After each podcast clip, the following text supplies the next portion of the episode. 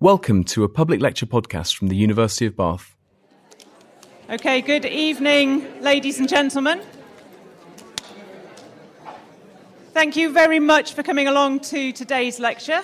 It's the second in the Minerva series for this academic year. Um, I did this last time. How many people are regulars of Minerva attendees, regular attendees? Great, well, welcome back. Were are there people who weren't here last time? Okay, so brilliant, good, welcome. I'm delighted to see more people here. For those of you who are regular Minerva um, attendees, you will realise that I am not June. So for those of you who weren't here last time, and I just wanted to let you know that June has decided to stand down from um, being involved with the Minerva lecture series. And I'll say what I said last time, which is a really deep and heartfelt thanks for June for all of the work that she's put in over the years in making the Minerva series, the lecture series that it was. So thank you, June. But tonight we have um, not a lecture, but a panel discussion try something different this time. Uh, so we have, um, we have Gareth Price, who is a professor in the Department of Chemistry. We have Antoine Buchard, who is a, um, oh, get my notes, a Royal Society Research Fellow. I apologise. we've got uh, Janet Scott, who is also a professor in the Department of Chemistry. And they're all going to talk about um, reusable and sustainable plastics. We are going to hear from each of them in turn for somewhere between five and ten minutes, and then we will open up the floor for discussion and Q&A, and we will all be done by seven o'clock. So I hope that's what you were expecting, because that's what you've got. Um, but a little bit of housekeeping just before we begin, as, as you would expect. So um, we're not expecting any fire alarms. So if the fire alarm does go off, I will ask that you um, evacuate out of the building. So there are fire exits at the back and fire exits at the front, and we'll head out to the front of the building. Um, if you haven't already, the toilets, if you haven't found them already, the toilets are out of the doors and down the stairs. Um, and if I can ask you to turn your phones to silent. And I think that is it by way of housekeeping. Yeah. In which case, then, I shall let you crack on. Gareth, thank you very much.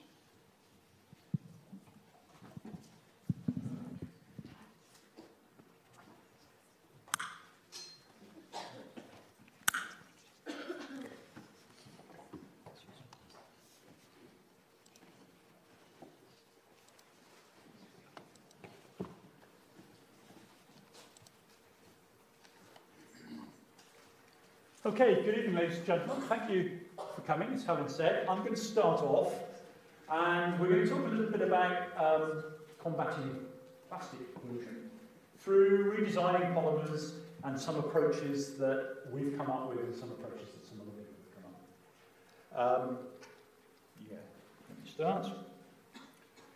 So I guess this hit the headlines as much as anything else as a result of the Blue Planet series Sorry, I'm getting a You're getting feedback. terrible echo. Can you help? Um, that's better. so, Blue Planet. Um, You know what it is? I think it's getting too close to the mics. uh, could be. that wasn't me. At least I hope it wasn't me. Um, Blue Planet outlined the problem and brought the problem very much to public attention. So let me, let me sort of start with a question. How many people in the audience think plastic should be banned as far as possible? A few. Okay. Let me see if I can change your mind a little bit to start with. Uh, that's a typical plastic. It's plastic called polyethylene used in particular for single-use uh, carrier bags. Not so much these days, but used to be used for water. Um, been replaced by others, and things like these single-use gloves and various other things. So, polyethylene, typical plastic. On the other hand, the image on the left is an x-ray of a hip implant. As people get older, the hip joint tends to get a little bit worn, and the top of the femur, up here, on the healthier side, gets very weak and in a fall can snap. And that's replaced by a titanium metal implant, which is the really dark bit. And uh, you have to adjust the hip so that the implant doesn't wear the bone away. That's what the implant looks like when it's taken apart. And guess what? It's made of polyethylene. So if you want to get rid of all plastics, I'm afraid we're going to have to throw away hip replacements. So this bit is polyethylene. Uh, the trouble is that polyethylene lasts an awful long time. It uh, its litter, and the problem there, this poor turtle has managed to ensnare itself.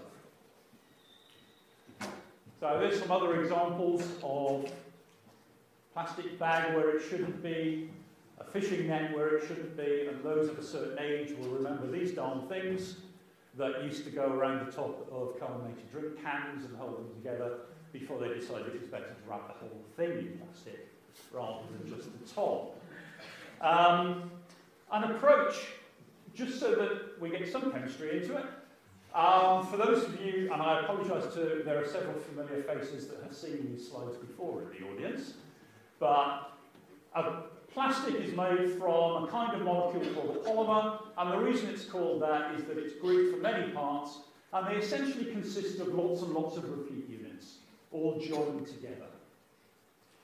Sometimes we join the individual chains together, and the reason that the plastics have the properties they have is that these chains all interact with each other, they entangle with each other, and they're very strong as a result. They have very good material properties, and so they last a long time. Even in land, well, actually, especially in landfill because there's no water and oxygen and light. So, an approach that came up, this was when I was a research fellow 30 years ago, 34 years ago, but I'm not counting. If you take every so often along those polymer chains, if you put in something that's a little bit light sensitive, then if a fisherman leaves a fishing net out on the ice, or if a bag gets into the ocean and light irradiates it, these bits break down. Oops, there was another, there was another slide in there got lost, sorry. These bits basically break down and these disappear and you're left with much shorter fragments. Don't get rid of the plastic completely, but the shorter fragments degrade much, much more quickly. Doesn't get rid of all the problems, and in particular one of the problems that Janet's going to talk about in terms of um, metabolism into organisms, but at least it gets rid of that. It means that animals don't get ensnared, it means that um, at least large animals don't get ensnared and are safer. Let me give you a second example. Plastic bottles. Uh, I'm almost afraid to talk about plastic bottles at the moment, the press that they get in all sorts of uh, areas. Um, lots of waste of plastic bottles, and lots of them seem to be finding their way into the sea. And if you um, notice, this is taken from a website called foodandwaterwatch.org, and if you look at the caption, it says, We're literally eating and drinking plastic. Fossil fuels are to blame. Well, I don't blame the fossil fuels. I don't blame the plastic. I have this vision of plastic bottles going to a cliff, lemming like, leaping off the cliff into the ocean. It's not the plastic bottle's fault. Some idiots actually put it there or not thrown it somewhere. My wife says I get a little bit carried away at this stage so I'm going to calm down. It's not the plastic's fault, it's the people's fault. Nobody in this room, I'm sure, of course, but it's the people's fault. So, um, who would like to get rid of plastics completely? Great, let's get rid of polyester completely.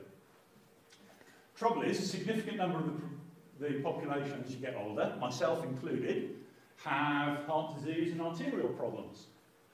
And the main artery that comes out of the heart, the aorta, tends to swell a little bit and form an aneurysm. And the way that those are treated is to push a little polyester tube up inside the aorta to actually reinforce the aorta and stop the pressure on the walls and to stop it bursting.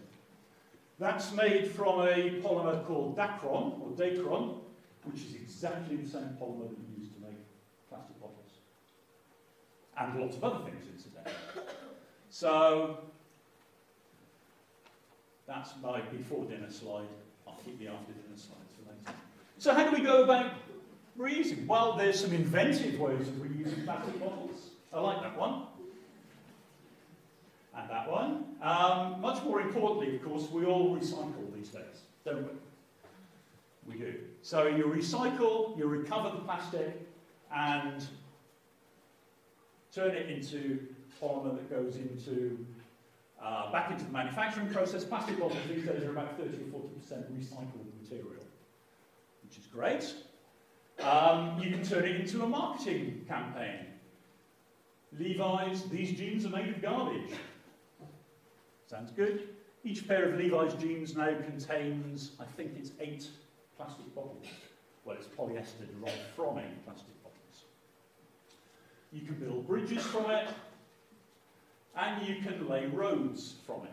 In fact, I saw there was a web report yesterday of a road in the Netherlands that they're laying um, children's playgrounds with recycled plastics rather than throwing them away into landfill. So they can be used.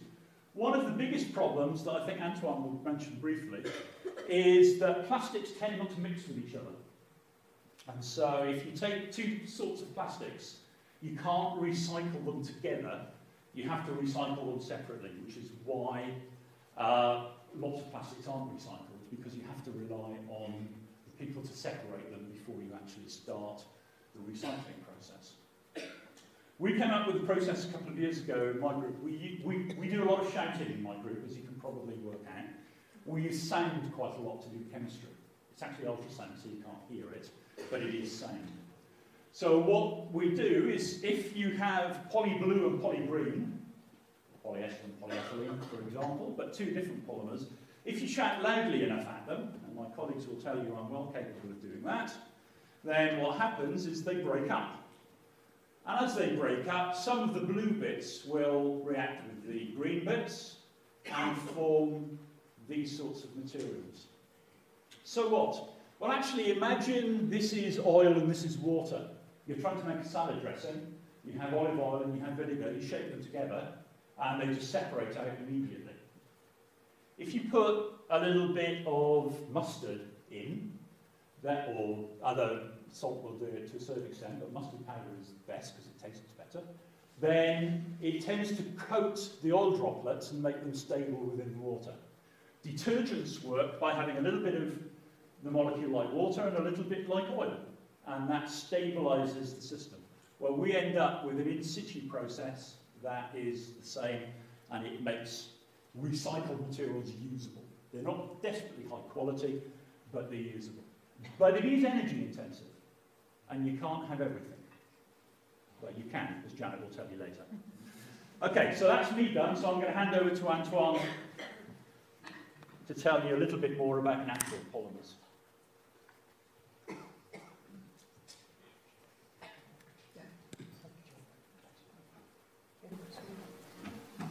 Yeah, it's okay. Right, good evening everyone. Um, I will tell you a bit more about alternatives to plastics, and that's something I'm going to do first by emphasizing something you should not forget. And that's, I hope Gareth's convinced you now that plastics are useful. They're useful for many health reasons, but also because they're a huge economic factor. A lot of jobs depend on the plastic industry, a lot of, a lot of actually um, companies depend on the plastic industry. So it is not reasonable at this stage to completely eradicate plastics. That's the first thing. But we need to find some solutions. The first thing to look at are the applications we use plastic on. You know, there's just a couple of them, and you will notice that the main one is packaging. So that's one of the first things to address. Do we actually need all the packaging we use? That's the first question. The other thing I want to highlight is that the problem of recycling. I'm going to move it. away. The thing you need to realize is that basically there's not that many plastic around, and that's why you can recycle some of them. That's why you can recycle most of them. So you've got maybe five, six plastics that can do pretty much everything. So another solution could be just to impose people and industry in general to use less plastic, less sort of plastics. That would make the recycling easier, that would make our recycling rate a lot higher. That's one of the other solutions. But we're not doing too bad in terms of recycling. If you look at Europe, uh, all those countries in, in green have, have recycling rates more than, than 30%, 35% in the average. And if you look at the trends in general, you'll see that over the past few years, the recycling rate have been gone up. This seems to work better. But yet people are, are focusing a lot on the bad things about plastic. It's because there's still a high proportion of plastics that's going to end up in landfill. Things we don't know how to do anything with yet. Or things that's going to naturally leak into the environment, whether it's, it's something that we want or something that you know, we didn't want in the first place. And that's what people focus on, right? Plastic in the ocean, plastic uh, all around you when you drive on your, on your roads. So you will, you will hear a lot of people saying, well, we should go back to natural materials. What's wrong, what's wrong with paper? What's wrong with cardboard? Let's do that. Let's go to natural things.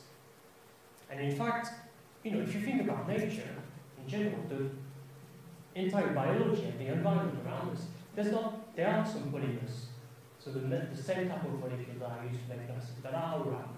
Things you may have heard of, like DNA, proteins, cotton, cellulose, and we'll talk a bit more about this. These things are, are polymers. So why don't we just use it, you know, to, to make uh, to make our, our, traditional plastic? Well, it's because when na nature evolved, they didn't have a plastic bottle in mind at all. So the reality is you can't really make something that will be transparent, as light, as resistant as a plastic bottle, which is still really useful when you think about transport water in the third world countries, all the things like this. This is less relevant for us now, because we've got, we've got other ways, but this type of application, they're vital for some people. This is the difference between the water that you will be able to provide to a village somewhere really remote, and, and no water at all for several months. So we can't really eradicate those things. But we need to find better molecules, better ways to make this type of materials. But there's some things you can learn from nature, and this is how to use the other molecules to make those, those type of plastics. So you will hear a lot about bioplastic, and this is what I'm mainly going to focus here. So the difference between the conventional plastics and bioplastics is that instead of using as building blocks things that are coming from fossil fuel resources like oil, we're going to use, try to use at least, molecules which are derived from biomass thing, things which are natural, that are renewable, things we can grow, etc. What type of feedstocks can we use to make to, to extract those molecules and try to make some plastic? Well, they're, they're diverse. We can use carbohydrate or sugars, which are derived from plants. You can use other molecules, which are derived from wood. There's a lot of things we can do using the tools of chemistry and take those molecules and try to make some plastic. And this is what our research in our group and in other groups in our university is focusing on. So why we think these are part of the solution is because it allows you to close the loop, to reach a circular economy of plastic. So basically to take molecules that come from nature, but you can renew more easily than let's say you can renew oil in general, which takes billions of years, millions of years. And you can provide an alternative to the end life of those plastics. Obviously, the, if you can recycle them mechanically, that's great, because then you don't lose any value. You use your bottle, you grind it, you reform another bottle, that's great. But you have to realize that at some point, some plastic will find their way in the environment. Idiots like, you know, Gareth Colburn, I'm a bit more rude, but I will, I will I spare you this because it's recorded. Um, but what those bioplastics do is they provide another possibility for degradation of those materials. You can design those plastics so that they can be composted so they can be eaten by bacteria and microbes, etc. Or you can just design them so that if they leak in, in the environment, at some point, naturally they will degrade.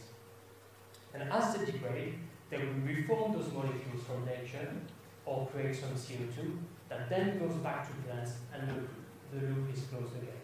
So that's one of the solutions. So something I want to draw your attention on is that bioplastic doesn't mean biodegradable. This is two different things, and this is something I'm going to try to illustrate. So this is a map here that just shows you that you can have some things that are come from biomass, some renewable feedstock from nature, but are not degradable. But some of them are both, and you know, that's suitable for certain applications. I don't think we have this in the UK. We may have this composting label here. I'm not really familiar with it. But all around Europe, you can find those labels on, on your products that just show you that your plastic materials are coming from a renewable feedstock, that they can be composted, etc. So that's something to look for, you know, when you have a look at, at, at, your, at your products at home. Uh, how do you know that it's biodegradable? Well, Google Europe, with all this um, certification, etc., they provide the guidelines to actually. I don't want you to read this. It's just it's just to show you that there are strict rules that enable people to mark on their product this is biodegradable or not, and that's something that you need to be aware of. Anyway, moving on to a bit more chemistry, the two strategies I wanted to highlight are, are these ones. If you start from biomass instead of using fossil-free resources, which, like I said, take millions of years to form, you have two strategies. Either you make from those molecules the same group of polymers that we've always made, the things that don't degrade, the polyethylene that Gareth talked about, or in our case, in our research, what we try to do is to make completely new materials that are still performant enough, but have a better degradability and more options for their life. The first strategy is illustrated by maybe what you've, you've seen in the shops with the plant bottle of Coca-Cola. What they're doing here is that they are making the same old polymers that we've always made. And we used to make it from fossil fuel, but now we're doing it from ethanol, which is come from sugar. That's the only difference. It doesn't mean that the material is more degradable by any way. But the feedstock itself comes from nature, and that's the difference, and that's how they call it bottle. However, you need to not put your hand in the sand and, and know that those materials, they're still not as degradable, even if there's more research going on these days about how to make to degrade them better. Another strategy is illustrated by this type of plastic, which is called polylactic acid, which is in this case something that comes from nature, from biomass. You can get it from corn, sugarcane, wheat, etc. And you obtain material that degrades a lot better than your traditional bottle. So that's the alternative strategy. You make a new material entirely based on those new natural molecules. But the problem of performance is a, is a, is a big one, right? You as, as consumers, you really, you know, you want a product that performs, right? You want a bottle that's not leaking, etc. And unfortunately, for some of the new materials that we're making, this is not really the case. You things that, for example, deform when you heat them, etc. So what we do in our labs is, and this is where the talk become a little bit more technical, is we make new plastic which are derived from both sugar and CO2. We basically combine them both, and we create those new molecules that we can then transform into new materials. By using this tool, which is called the ring-opening polymerization. This is just a fancy way to say that you take something cyclic and you break it apart and you form a chain. I'm not going to demonstrate you by asking you to hold hands, etc. That's something I will do with a smaller audience. but the beauty of these things is because sugars in nature are abundant and there's a lot of diversity in them. You know, they make very complex structures. What we can do with those polymers is we can tune their properties. So we can, one day I hope, try to uh, tailor and achieve the performance that you need for. And that's where I'm going to stop now. And I think Janet will now speak to you about finding alternatives where actually plastic then might be not entirely accessible.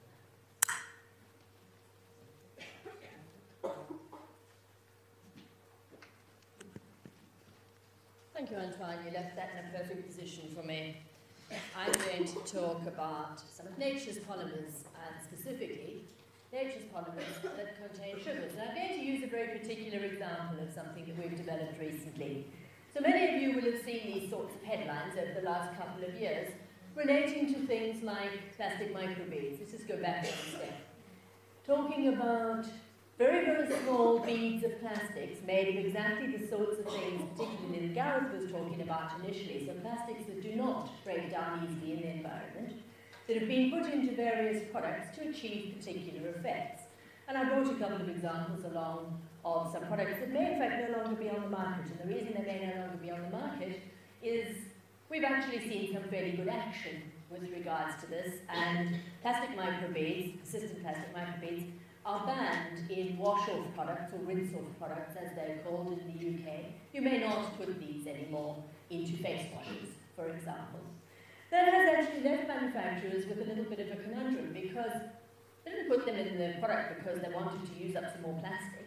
Put them in the product because you liked what they did when you washed your face with them or something similar. And there are lots of other applications that I'll show you later on. So it's perhaps useful to think about what the actual problem is. Is the problem that one made microbeads? Or is the problem that one made microbeads out of the wrong thing? So what we did is we made microbeads out of these sorts of plastics, like polyethylene, that are very, very persistent, that do not break down, that last for hundreds of years, particularly in somewhere like the sea. And when you use them, they wash off, they go straight down the drains. There are lots of opportunities for recycling and reusing certain types of polymers. This one would be a bit challenging. I'm not entirely sure I particularly want recycled polymers that came from somebody's shower drain. So they go down the drain, where do they go? They go into the wastewater treatment plant. Wastewater treatment plants, particularly in countries like Britain, are quite sophisticated places, and a lot of things are well broken down in them. But those very, very tiny beads can pass through the filters that are used to stop things getting out of wastewater treatment plants. They're extremely small. I didn't bother to bring of the microbeads because they look like a powder. So those things, if you're trying to filter them out of the water in the wastewater treatment plant, would really slow the progress of things through your wastewater treatment plant. So a lot of them can escape the screens. And when they do that, they ultimately end up in the waterways or in the sea.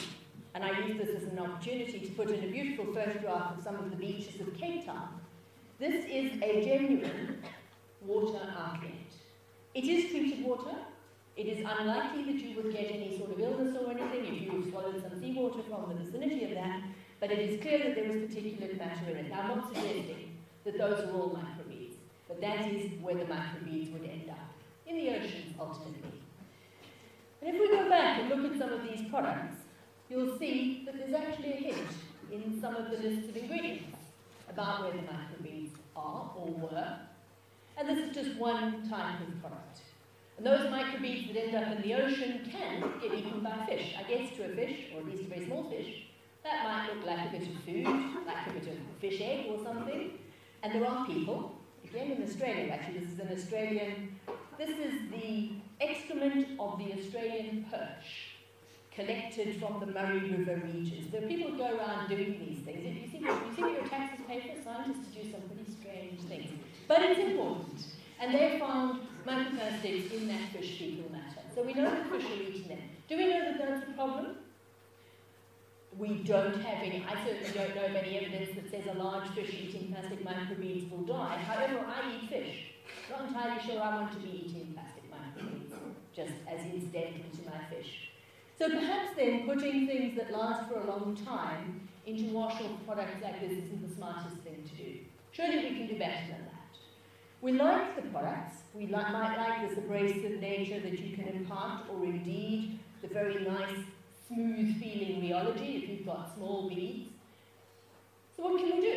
Can we make beads out of something else? Well, that was what we set out to do. We thought, well, this looks like an interesting problem scientifically and indeed a useful one.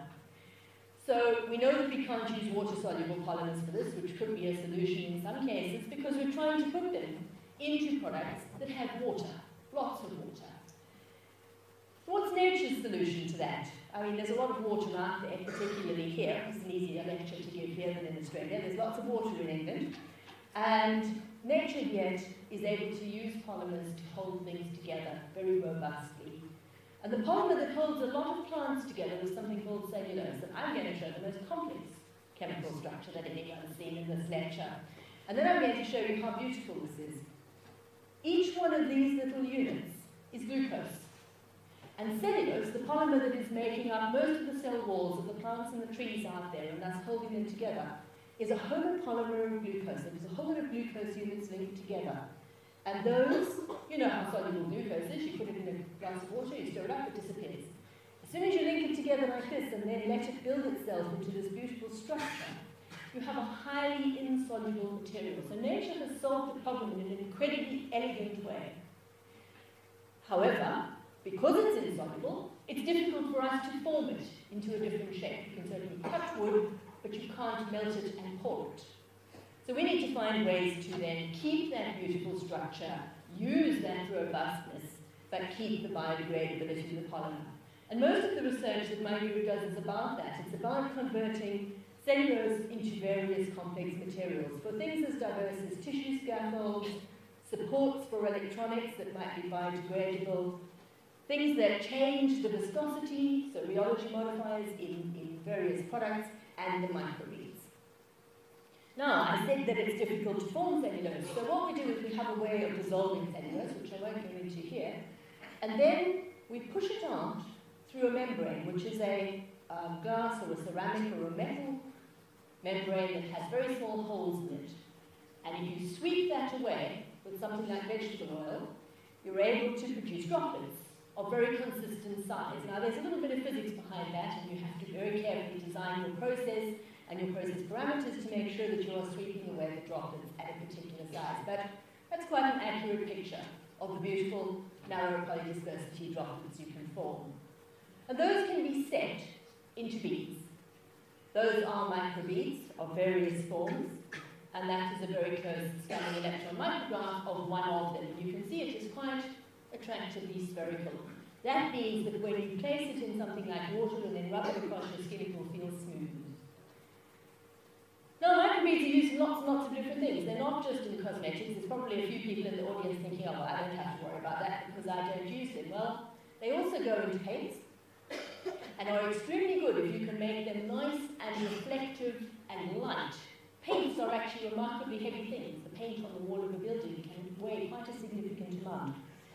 And they can give strength to polymers, so you could use them, for example, in coatings that require high performance, or indeed, anyone golf, drive a golf cart. Golf cart windscreen has got microbeads set into the polymer so that it has impact resistance. They're not these beads, they're ones that deform slightly when your golf ball hits the golf cart screen. And a similar thing is used for bulletproof glass. They're also used to blast paint off very sensitive things like aeroplanes. You don't want to hit the surface of an aeroplane when you're removing the paint to replace it with new paint. And if you use very narrow polydispersity beads, the beads with the same dimensions, you can get the paint off without damaging the thing underneath. And of course, the cosmetics that I showed you. So in lots and lots of different applications. But because these beads are still made of exactly the same material that nature produced in the plant, they are as biodegradable as the cells wall, the, the plant cell walls. So if you think about a piece of wood in the environment, it's very rapidly degraded. You very quickly see fungi growing on it once it's dead. The same thing happens with these microbeads. And so what we've done now is we've um, taken some of this technology and put it into a company called NaturBeads, and NaturBeads is working to develop scaled-up processes to make these beads for industry, so that we can have the products we like without generating a new environmental and I'm going to stop there. That's me. Thank, Thank you. you. Can we take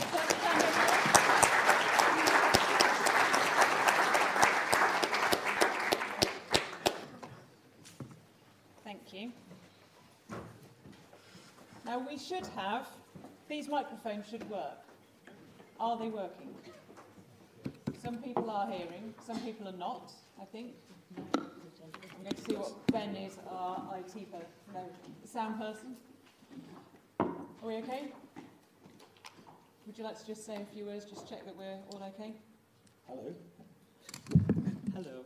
Well, I'm loud. Okay, we're just I'm going loud enough We'll without keep going. People at the back, if you, if you really can't hear, do let us know and we'll go back to the lapel mics or, or what have you. So this really is a chance now over to you to um, raise comments, ask questions. So it's hands in the air and I'm going to try and manage the flurry of activity. We've got a gentleman here who's already straight away asked a question. Can I ask you to um, wait for the microphone, please, because people at the back won't be able to Just hear hold you if you don't. Thank you. Okay. Uh, it seems to, to me that one of the keys uh, to recycling is to make it as easy as possible uh, f- for non-human I- intervention. And I, so I wondered whether it's, it's feasible to put markers into plastic so that it is easily recognizable by the processing equipment.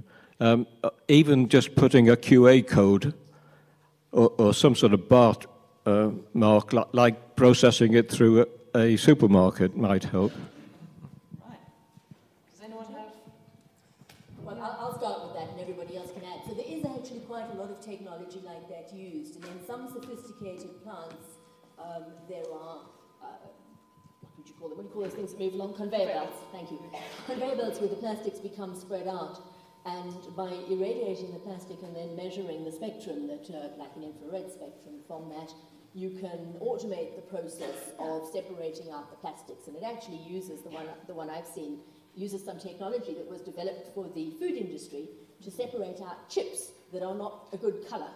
Uh, and it uses a blast of air to ping it off the line, right? So you ping off perhaps the polyethylene there and the polyethylene terephthalate there. And that can work very well. Um, but it requires a number of things. It, it's helpful if the plastic's clean, it's helpful if they're not physically mixed together, as Antoine was saying, you know, you put different plastics into the same thing. Um, and it doesn't work with very dark materials, particularly black plastics. And that's one of the reasons, not the only reason, but one of the reasons that black plastics are not acceptable in your recycling. Because actually they just cannot be used in that kind of plant. So if your recycling were going to that kind of plant, and not all plants use that, that wouldn't work. So, so I think that's part of the solution. But we're a heck of a reliant on these single-use plastics.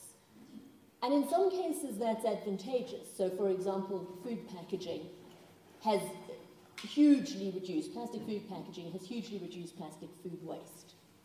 But, you know, honestly, I know Gary's going to say something about this, but really, I'm even old enough to remember when these didn't exist. You know, it's not that long ago, and I survived as a child without plastic water bottles. So I do wonder sometimes about some of our use of what could be a really valuable resource. Do you want to No. add something?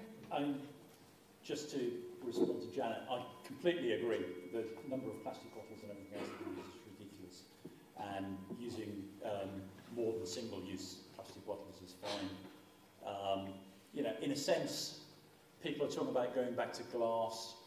Uh, glass bottles are fine until they get broken, when, which case they're dangerous. You know, if you go on a beach and you find a bit of broken glass, you know, people don't talk about banning the glass because somebody's left it there. Sorry, I'm going back. but um, I, I completely agree. Know, go, go back to the days when there was a deposit scheme on glass bottles. You know, I remember when I was a kid, I used to collect all the glass bottles I could from our street and take them back to the post office and get shilling for each one. For the younger members of the audience, shilling was 5p. And it actually bought you some sweets in those days. Um, so whether it's a deposit uh, type scheme or we just don't make them in the first place. I think Janet's absolutely right of, of using um, you know, uh, bottles that you can refill from fountains and various other things. To go back to your Go- question, so Yeah, go, go on, I was just going to say. um, I, th- I think you're absolutely right. It, with a lot of these things, the technology is possible. Um, so, for example, each of them will have a marker at the moment telling you what the polymer is, one of those recycling marks. As it, but quite often you can't see them, you can't detect them. Uh, you know, those could be made to stand out from the polymer packaging, for example, to make them much easier. Ultimately, it comes down to cost and economics. And manufacturers over the years have had the attitude that people will not pay the extra. That, I think, is changing quite markedly and quite rapidly, partly driven by legislation in, in Janet's case and the case of single-use plastic bags, which we now all have to pay for. Uh, so when people are forced to pay for them, they cut their use and pay for what they really need. And so perhaps you know, the problem is that it's too easy and it's too cheap. Okay. Thank you. Okay, let's have something else. Um, so it's the gentleman at the back. I'm going to struggle to get There's everyone in. There was a hand over here and there was some hands over here. So let's. Just wanted to Sorry, sorry. Laura. I know, it's keeping me fit. Hello? Can you hear me? Yeah, sure. Um, just on the suggestion that you don't need to really ban plastics, is there no way that you can sort of look in the past and think, well, we only really solved the smog in London by banning coal burning? Is, does it not look like maybe financial penalties and legislation is the only way to really challenge it? And then have a quick turnaround, as you know, necessity is the mother of invention, just like with the microbeads problem. Yeah, I, yes, I agree. Uh, the, the single-use plastic bags, I've, I've got some slides, but I won't show them. Uh, the 5p charge for a plastic bag was actually introduced in Wales uh, two years before it was introduced in England, and then Northern Ireland a year later, and then a year later in England and Scotland. And if you look at the data, uh, appealing to people's better nature made absolutely no difference in England and Scotland. In Wales, the number of plastic bags used re- reduced to something like 5% of what it had before the charge was introduced. As soon as the charge was introduced in England, the number that we used dropped to something like 10% of what had been used the year before.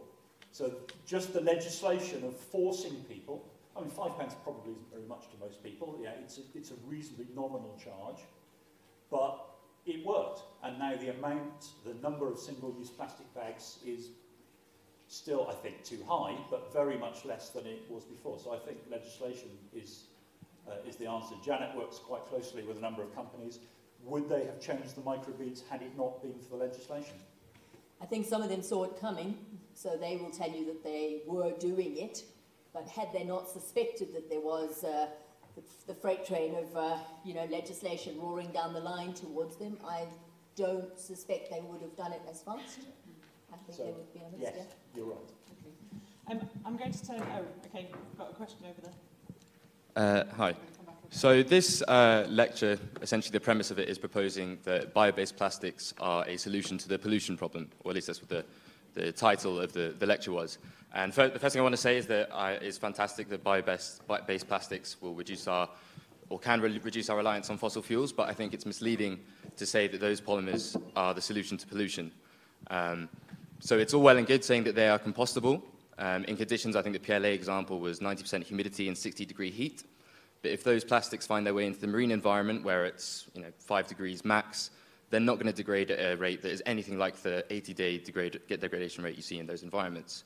So yes, we can recycle it, and we would be able to compost it in our uh, Western world, but the vast majority of the plastic pollution comes from the developing world.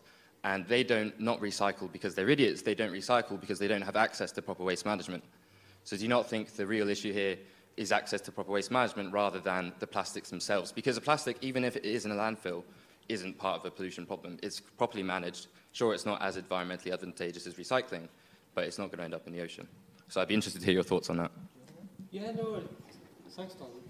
Um, no, you're absolutely right. I mean, and, and you're absolutely right to say that the current bioplastic and, some of our best effort right now, they are not good enough.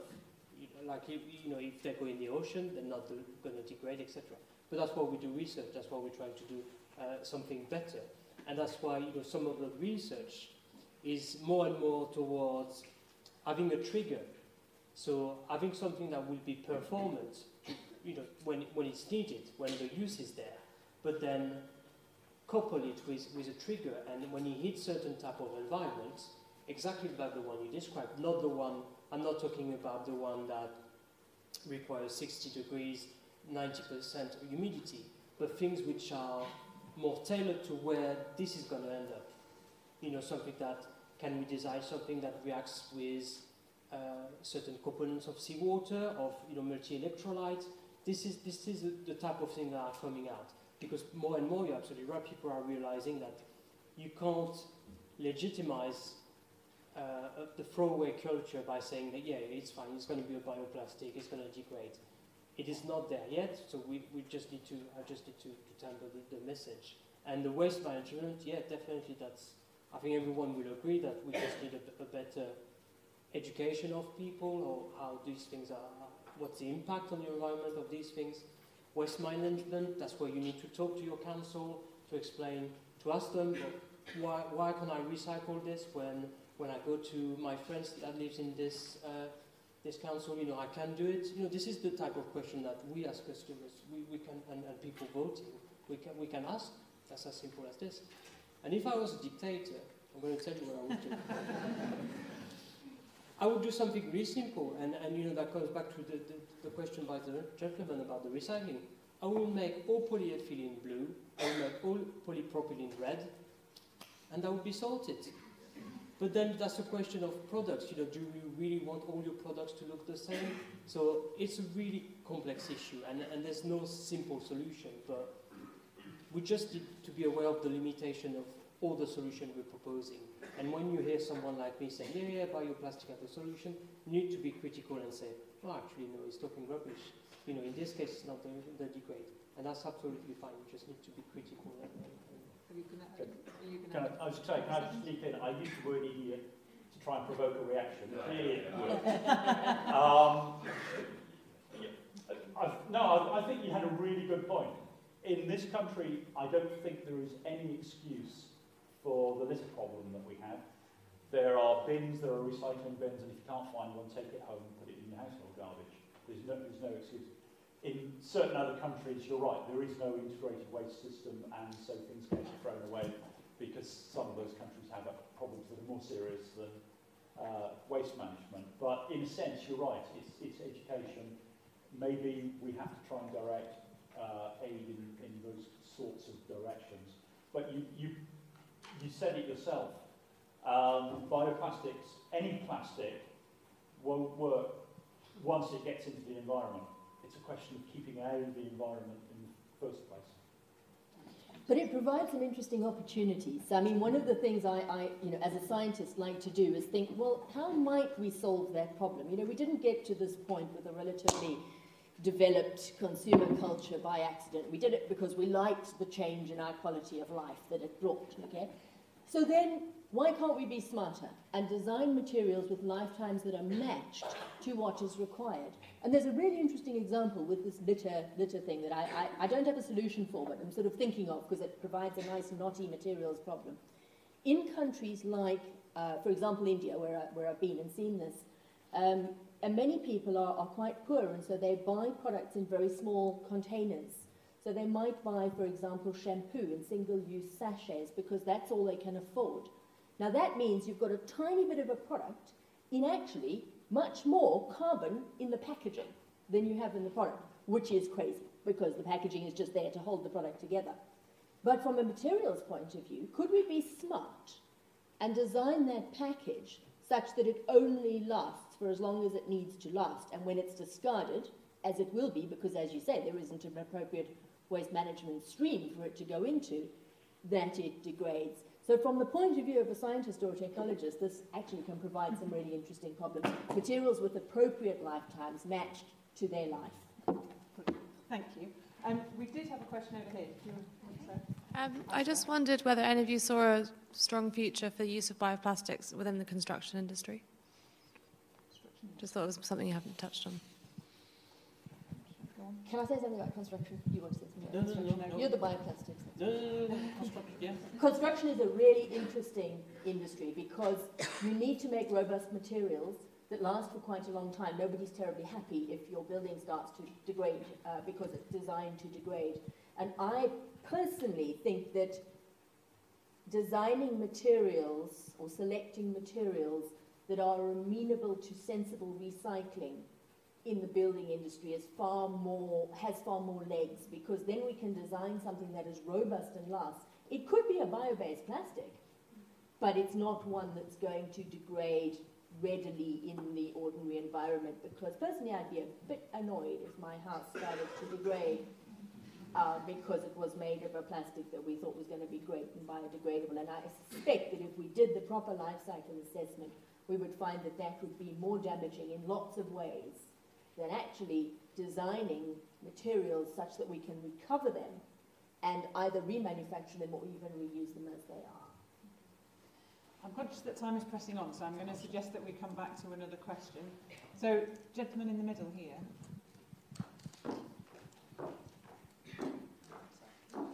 Thank you.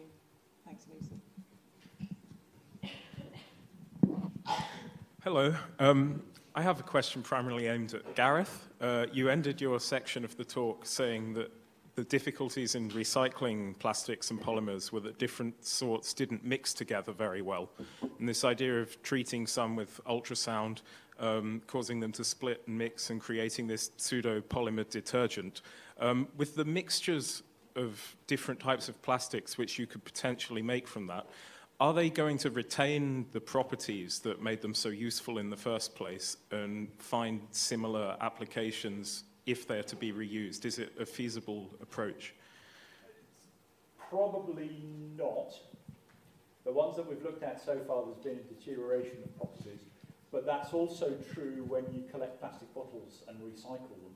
You can only do that so many times before actually the material can't be recycled. You lose some material properties and that's why you only have 30 or 40% recycled material into uh, in current bottles.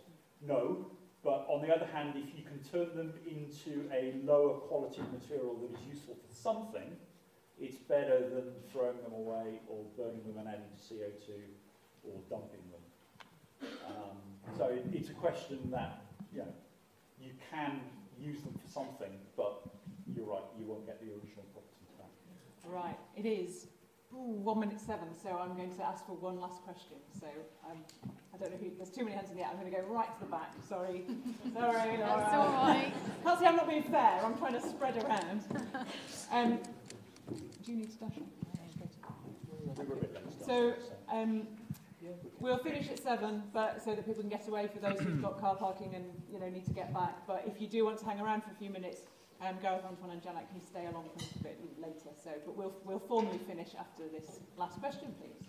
Um, coming back to where plastics are actually recycled and everything, do we think that part of the issue is actually with government forms and sort of maybe looking at countries like Denmark that are moving more towards circular governments and circular economies that rely on sort of recycling within the country more rather than countries like Australia that at the moment exports a lot of its recycling to China, and China has stopped accepting that import.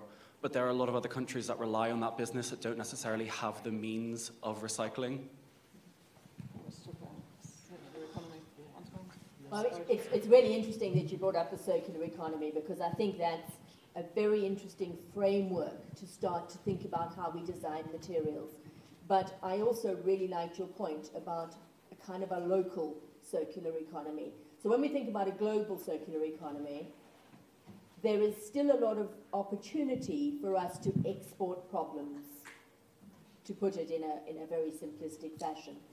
If we're actually doing that in a much more geographically constrained place, it become, there's a much bigger driver to making sure that you have real solutions to keeping that carbon cycling in the manufacturing cycle. And that just brings us to one last thing that we've hardly talked about, and that's the concept of chemical recycling. So we've talked quite a lot about mechanical recycling, and, and Gareth sort of started to talk about this. But there is a lot of work now going into thinking about how you, with the least energy use, least pollution, least waste production, break down polymers, which are extremely useful, into smaller units and then remake them so that you don't have this challenge of loss of polymer properties. And that seems to me to be the kind of thinking that starts to develop when you truly think about circular economies and keeping carbon in, and that includes the carbon resulting from energy production in the cycle. Thank you.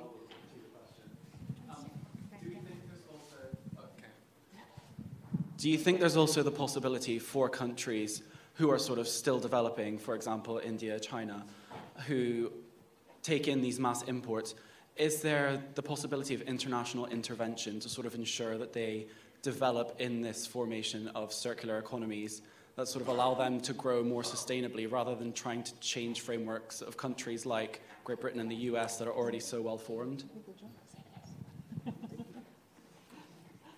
Yeah, so Yes, there you go.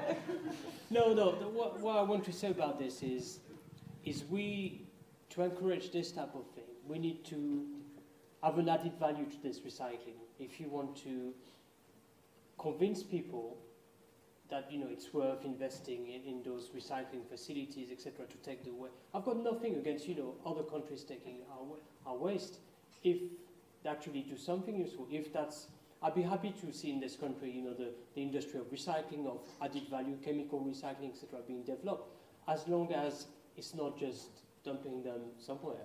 Uh, as for international intervention, I mean, it's, it's, it will, I think there's more important battle to fight in terms of international intervention. That's my, you know, my main opinion. But the way we can act, us as scientists, is to develop those type of, of technology. And then they realize, wow, that's nice. We need to do that now because we can actually make money out of it. We can give jobs to people.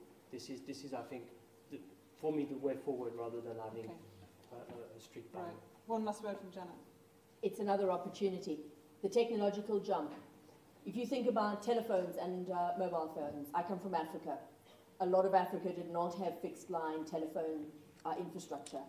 When the mobile phone appeared as quite clearly an easier to use, more distributable, easier to install technology, many countries didn't bother with that fixed line. They just jumped straight across to the mobile phone technology. We can do the same thing with materials and plastics. And that means that there is advantage to developing clever technology, even if we're expecting it to be applied somewhere else. Brilliant. Thank you. Okay, it is just gone seven o'clock, so we say thank you very much?